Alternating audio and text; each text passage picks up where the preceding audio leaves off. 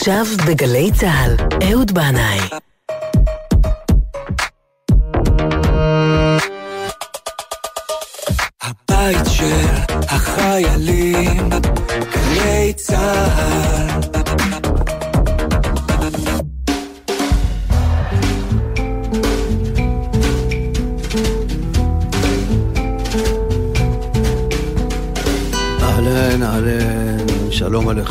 ברוכים הבאים אל זה המקום. פרשת השבוע שלנו, פרשת לך, ועם אה, צאתו של אברהם אבינו מחרן לכיוון ארץ כנען, מתחילה עונה חדשה בסדרה שלא נגמרת, תולדות האנושות, מהעונה הראשונה המרתקת על אדם וחווה ועד ימינו אלה. אנחנו עכשיו אולי בעונה עשרת אלפים, אני לא יודע, אולי יותר, כבר קשה לספור, ואני לא יודע איזה שם הייתי נותן לסדרה הענקית הזאת. ההולכים, הנוסעים, העוברים, הנמלטים, החוזרים, האבודים, המחפשים. מה שבטוח שהתסריטאי הוא מלא דמיון עם כושר המצאה בלתי גלם. העלילה מפותלת ומתפתלת, מרתקת ולא מפסיקה להפתיע, וקשה לדעת לאן כל הסיפור הזה יגיע. את העונות העתידיות אנחנו לא נראה, יראו הצאצאים שיבואו אחרינו, וכך זה יימשך עד סוף כל הדורות, אם בכלל יהיה סוף לכל הדורות. לפעמים נדמה לך שהנה הנה מגיע הסוף הטוב, ואז שוב תפנית בלתי צפויה, דמויות עוזבות, דמויות חדשות נכנסות. אבל יש לנו מוזיקה משובחת וצילומי נוף מרהיבים, שילוב בין הטרגי לקומי, בין הנשגב ליומיומי. יש רעים ויש טובים, יש מתים שחוזרים לחיים, יש הרבה סודות והרבה דעות. העונה הזאת, העכשווית, אולי תיקרא עונת הקוקורונה, ובתקציר יהיה כתוב נגיף מסתורי מהרפובליקה הסינית העממית מאיים על העולם, והחיסון, אינשאללה, יגיע בפרק הבא. ובינתיים הסדרה ממשיכה לה, ואנחנו הולכים אל הלא נודע עם דני סנדרסון.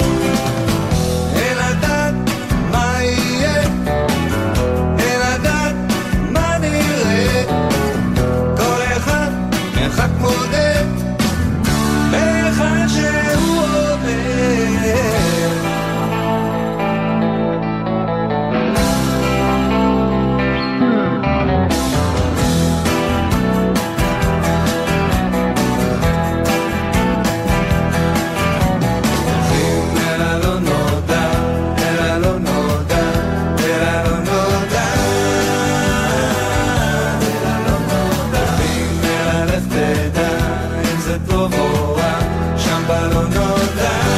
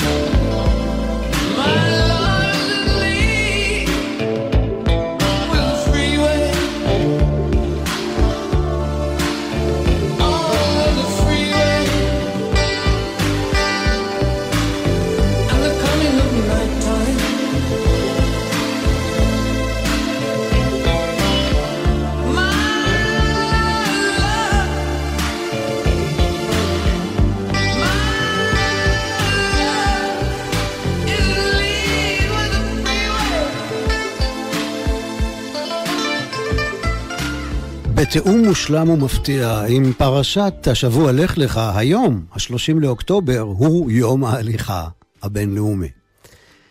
לא מעט סיפורי גמרא וזוהר מתרחשים תוך כדי הליכה בדרך.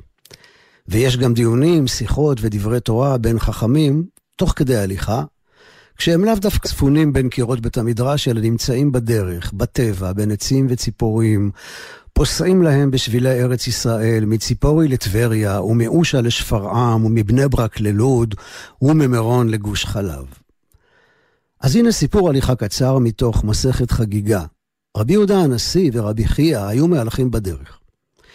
הגיעו לעיר אחת והתעניינו אצל אנשי המקום אם יושב בעיר תלמיד חכם. אמרו, אם יש כאן תלמיד חכם, נלך ונבקר אצלו. אמרו להם, יש כאן תלמיד חכם ועיוור הוא.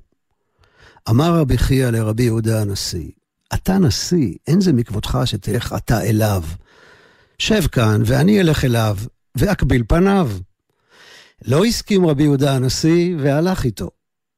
כשנפרדו מאותו תלמיד חכם עיוור, אמר להם כך: אתם באתם לראות את הפנים הנראות ואינן רואות, ובזכות זה תזכו לראות את הפנים הרואות ואינן נראות.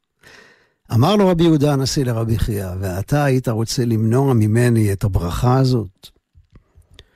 ועוד סיפור הליכה קצר אה, מהתלמוד הירושלמי.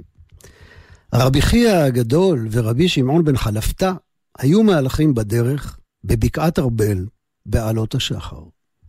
ראו את איילת השחר שבקע אורה. אמר רבי חייא הגדול לרבי שמעון בן חלפתא, כך היא גאולתן של ישראל. בתחילה קמעה קמעה. וככל שהיא הולכת ומתגברת, היא הולכת ומאירה.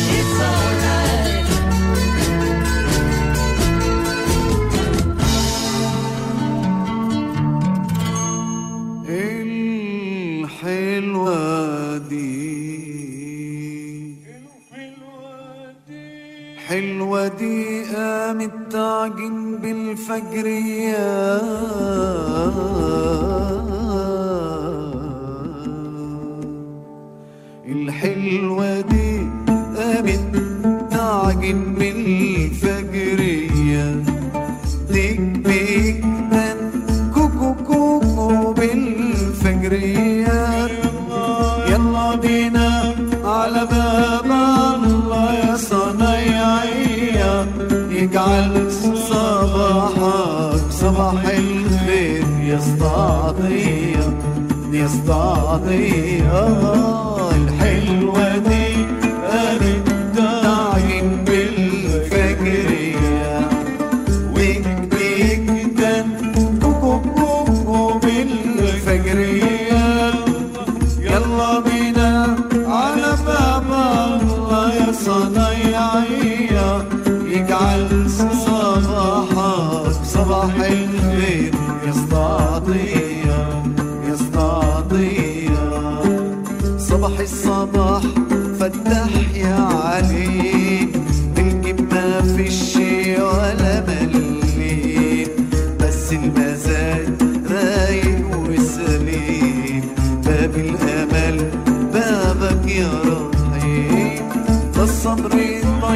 God.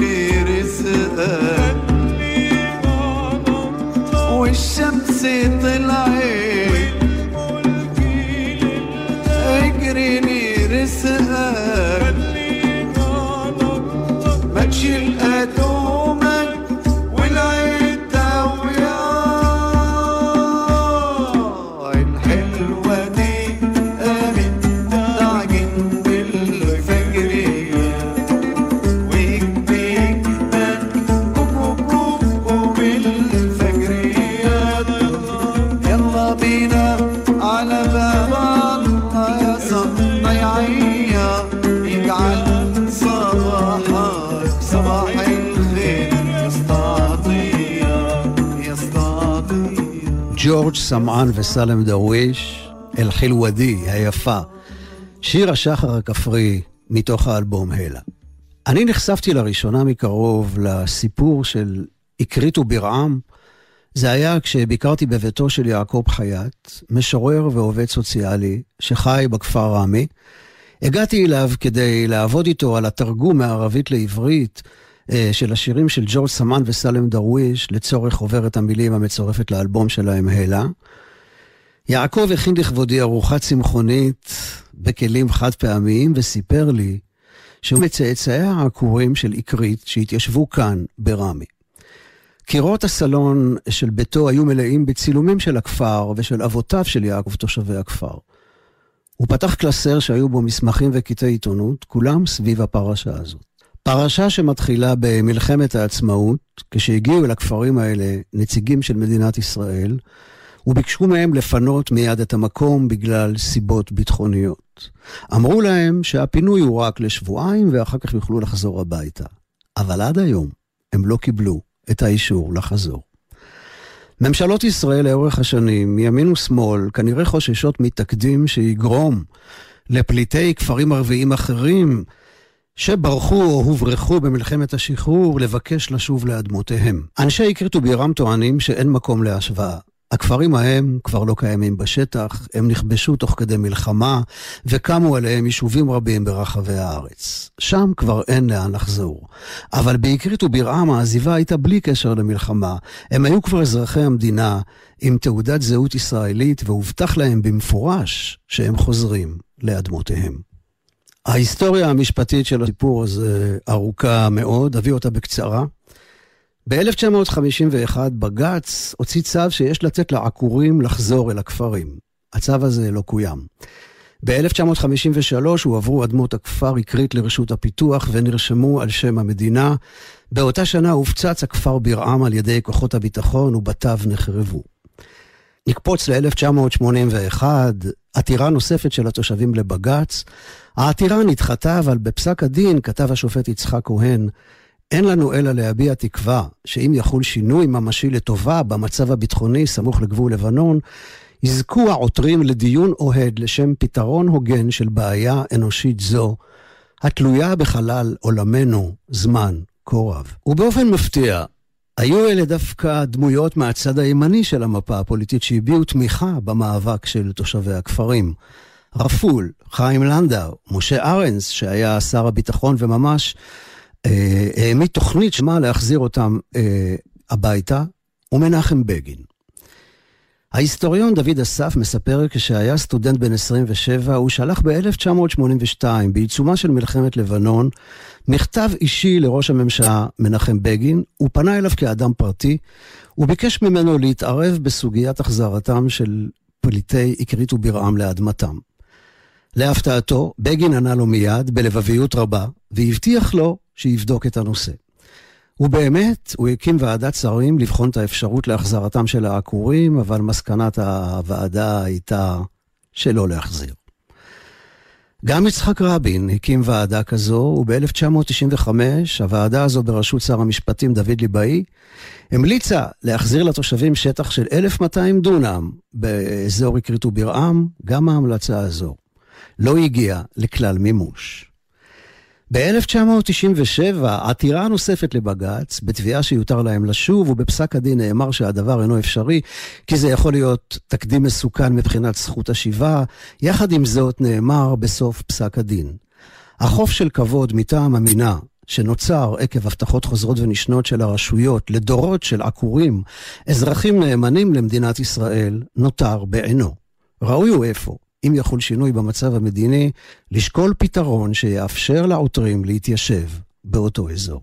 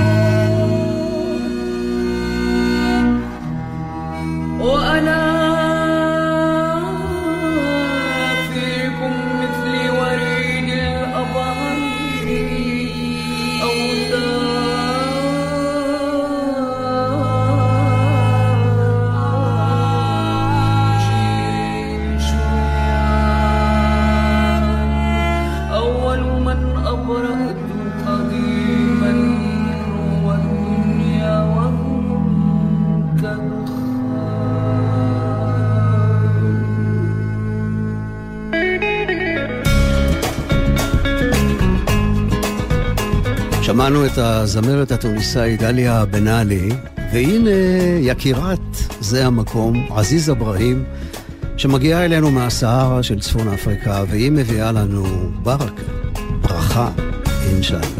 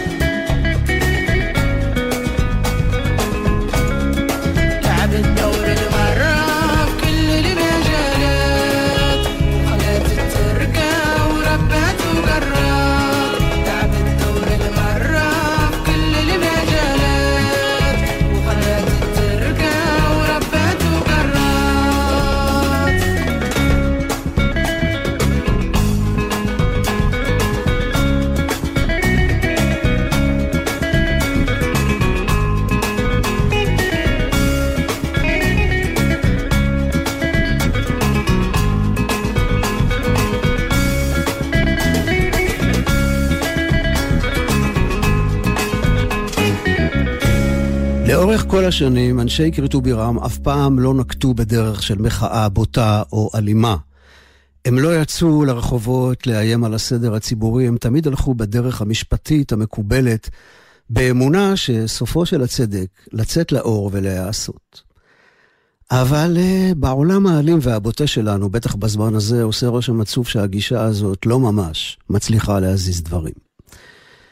אבל הנה בשנת 2013, קבוצת צעירים מצאצאיהם של עקורי כרית החליטה לבחור בדרך של מאבק לא אלים, והקימה מאחז במקום שבו עמד הכפר. הם בנו במקום שירותים, הביאו גנרטור, אמצעים לאנרגיה סולארית, חפו וחשפו חלק מהבתים הישנים, שרידי בית ספר, בית בד, אבני ריחיים. הם שתלו גפנים, עצי תאנה וגינות של אה, פול, דלעת, בצל, חצילים.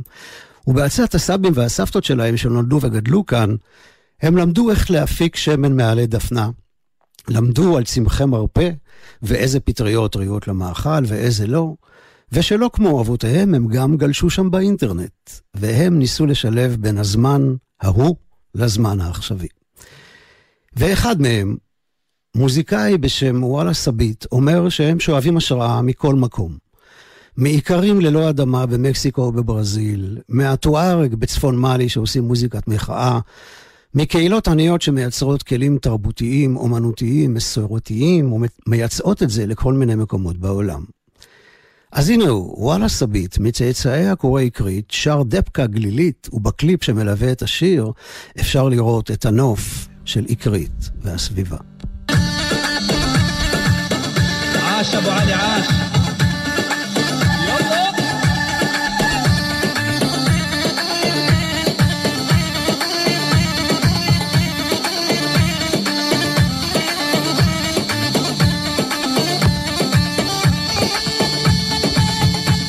يا سلام.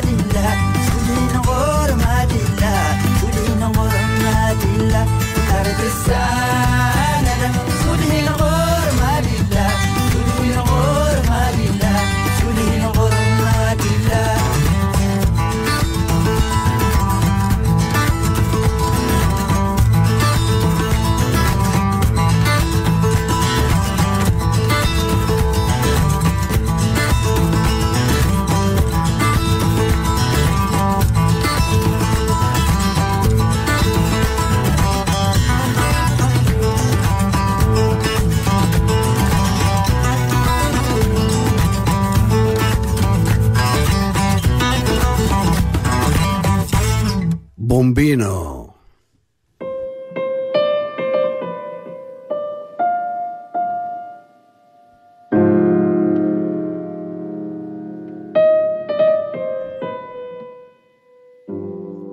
לפני כשבועיים יצא לי לבקר בבירעם בשעת בוקר מוקדמת. מעבר לכנסייה שניצבת לא רחוק מבית הכנסת העתיק, ראיתי שביל עפר יורד אל ואדי. התחלתי ללכת במורד השביל.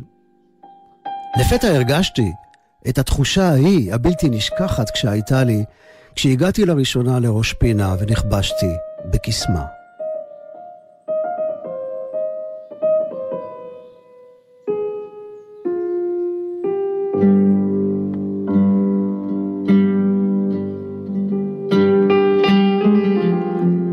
שביל עפר עובר בין עצי זית ותאנה, ריח חריף של עשבי בר, חלקי בית מנותצים, אותם בתי האבן הערביים העתיקים הגליליים. פה ושם עדיין עומד בניין כמעט שלם, ופתאום אני קולט שאני בעצם עומד בתוך כפר רפאים נטוש. הכפר הערבי ברעם, שהוקם על חורבות היישוב היהודי שהיה כאן באזור לפני אלפיים שנה. וזו אולי, אולי זה תמצית הסכסוך המואר במשפט אחד.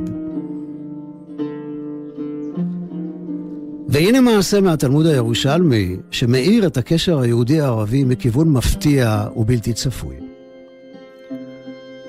על פי הסיפור הזה, שמתרחש לא רחוק מטבריה, הפלאח הערבי הוא זה שמבשר לשכנו היהודי על חורבן בית המקדש, אבל גם מבשר לו על הגאולה. ולא רק זה, הוא, הפלאח הערבי, יודע גם את שמו של המשיח. שימו לב. מעשה באדם אחד שהיה חורש בשדהו בבקעת ארבל. פתאום גאה שורו. עבר ערבי ושמע את קול השור ואמר, יהודי, יהודי, התר שורך והתר מחרשתך, כי חרב בית המקדש. אחרי זמן מה גאה השור שנית. אמר אותו ערבי, יהודי, יהודי, קשור שורך וקשור מחרשתך, כי נולד מלך המשיח. שאל אותו היהודי, מה שמו? והערבי ענה, מנחם.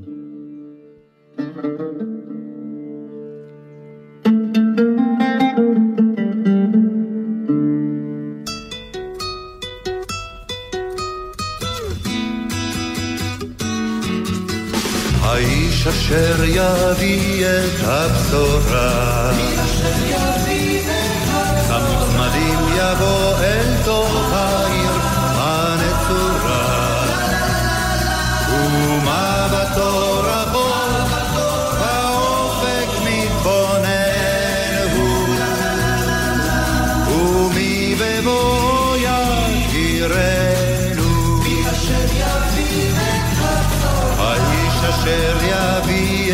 את הבשורה. לא מרכבות של אש יישאו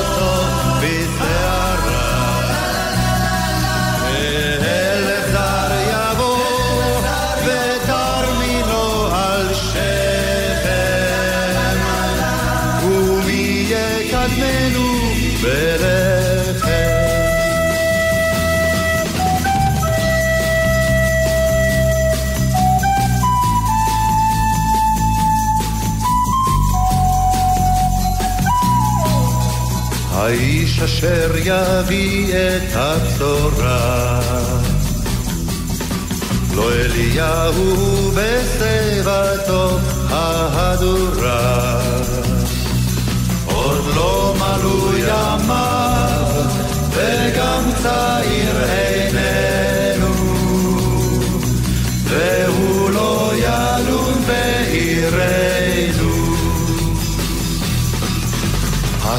אשר יביא את הבשורה. בטרם עת יצא מתוך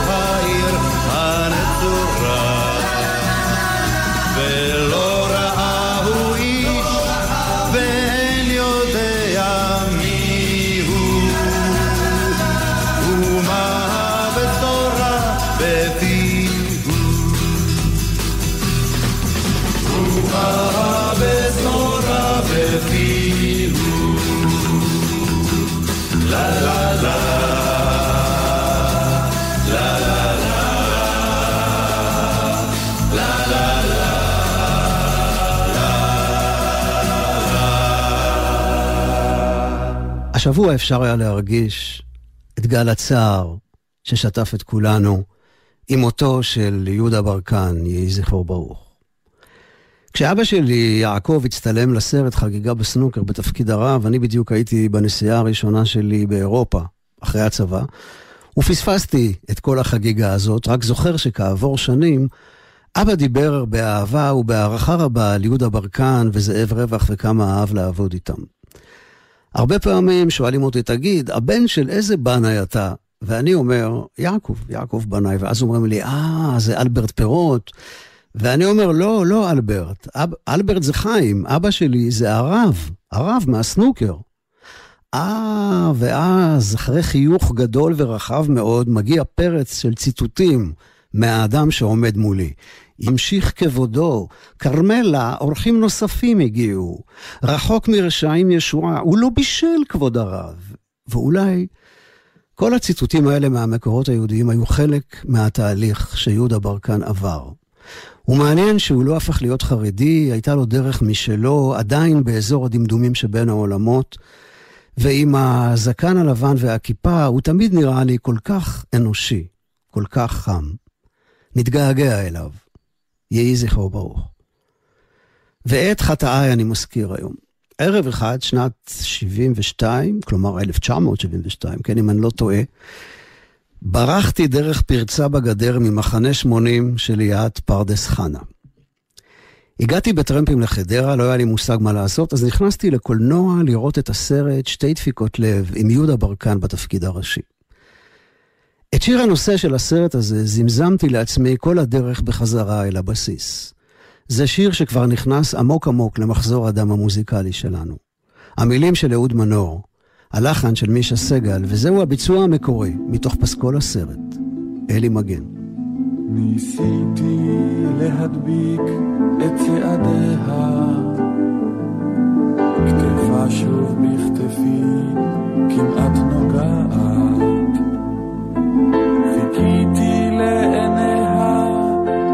חיכיתי לעיניה, מה עוד יכולתי לבקש באמצע הרחוב?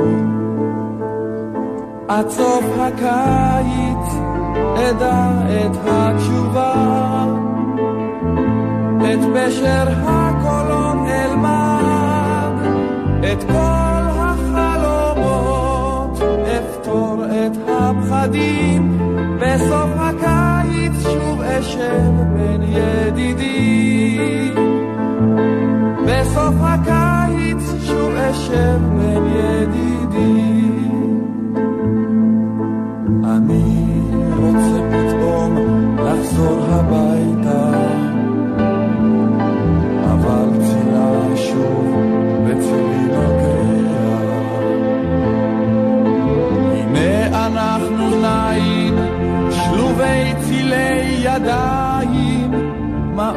יכולתי לבקש באמצע הרחוב?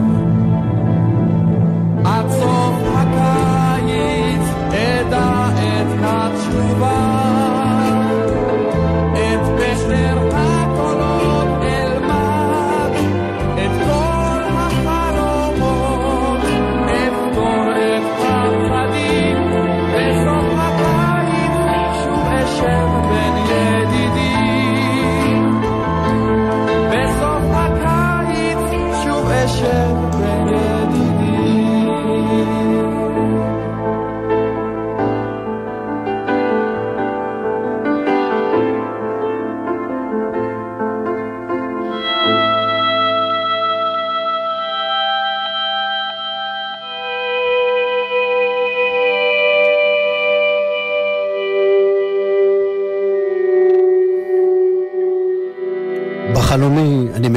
אשתי לבית מבודד, בקצה של יישוב רחוק. אין לי מושג איפה אנחנו, רק יודע שזה כאן בארץ, אולי באזור משגב שבגליל התחתון. הסיבה לבואנו היא שמועה ששמענו שיש כאן קבוצת אנשים שעוסקים בעבודה רוחנית, ואנחנו רוצים לבדוק את העניין מקרוב. אנחנו נכנסים בהיסוס מסוים לבית, והוא רחב ומלא באנשים ונשים, וכולם נראים מאוד עסוקים בעניינים שונים, בישול, ניקיון, קבוצות לימוד וכיוצא בזה.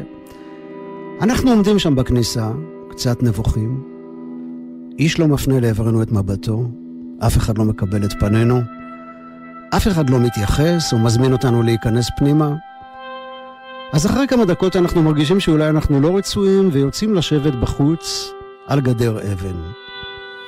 אחרי דקה או שתיים, תושבי הבית יוצאים מתוך דלת הבית במעגל יד ביד תוך כדי ריקוד.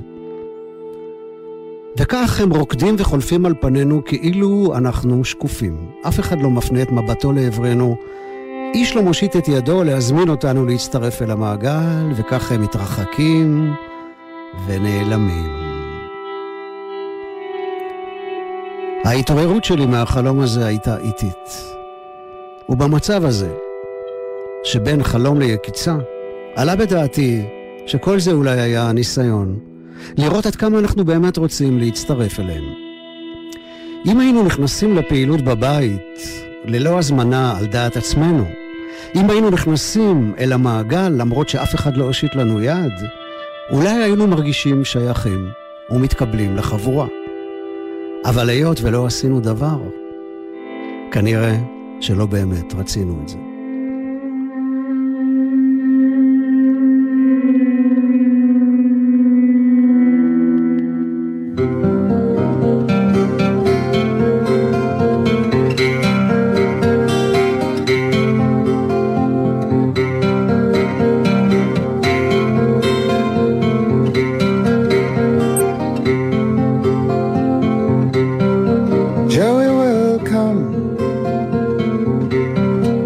See your flowers.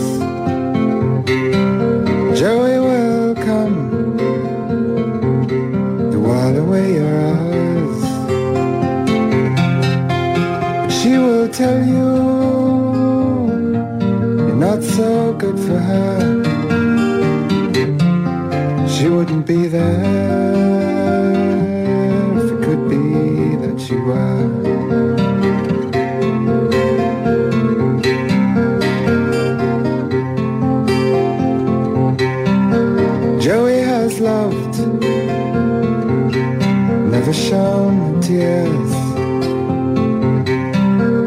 May laugh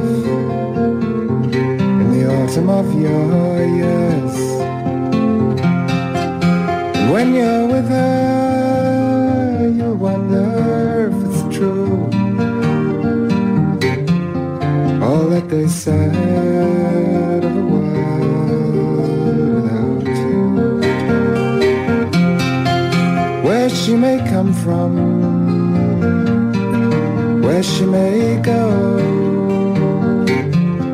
who she may run from, no one knows. Why she was late may trouble you some. Still wait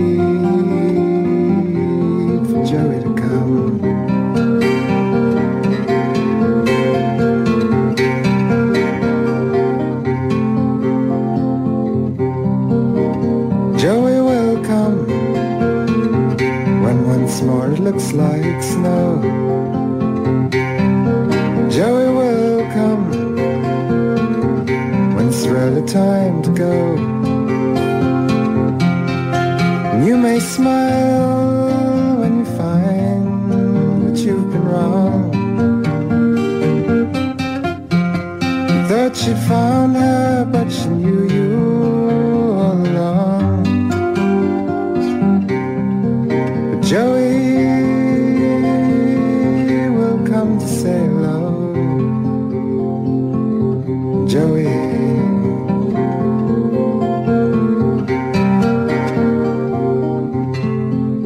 רוצה לומר תודה רבה מאוד לתמר ליברמן על ניהול ההפקה, תודה לכם, מאזינים ומאזינות יקרים, על ההאזנה. ניק דרייק ייקח אותנו לקראת שבת. לך לך, לכו ונלכה. כל טוב וסלמת של שבת לכולכם.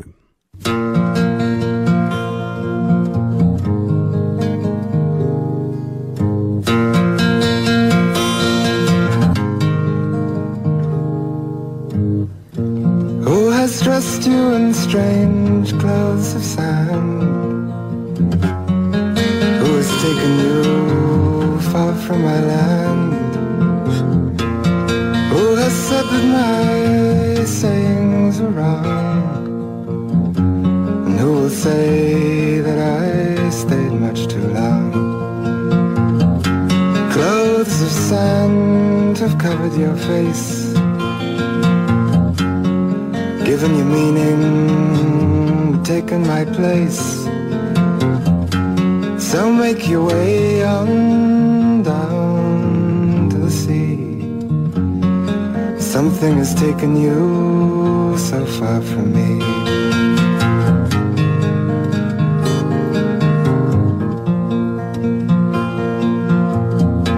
Does it now seem worth all the color of skies? Earth through painted eyes. To look through panes of shaded glass. See the stains of winter's grass. Can you now return to from where you came?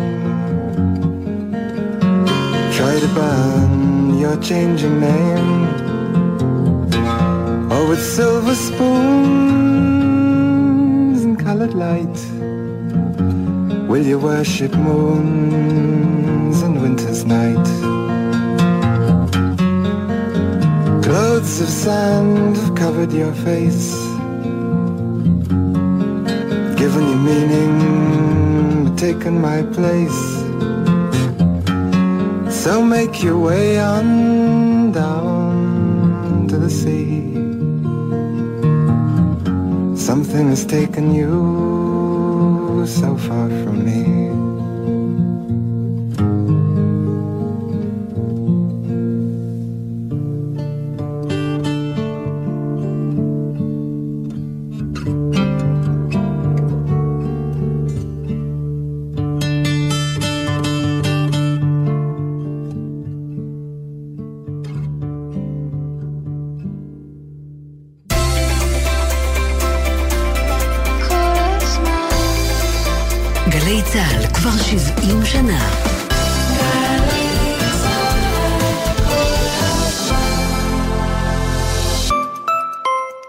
שלכם מוכן לחורף? אם טרם הספקתם להכינו, היכנסו לאתר איגוד המוסקים בכתובת iga.org.il לאיתור מוסך מוסמך ובצעו בדיקת בטיחות למערכות הרכב, בלמים, צמיגים, אורות, מגבים והיגוי. הבדיקה חינם, מחויבים לאנשים שבדרך. הרלב"ד ואיגוד המוסקים.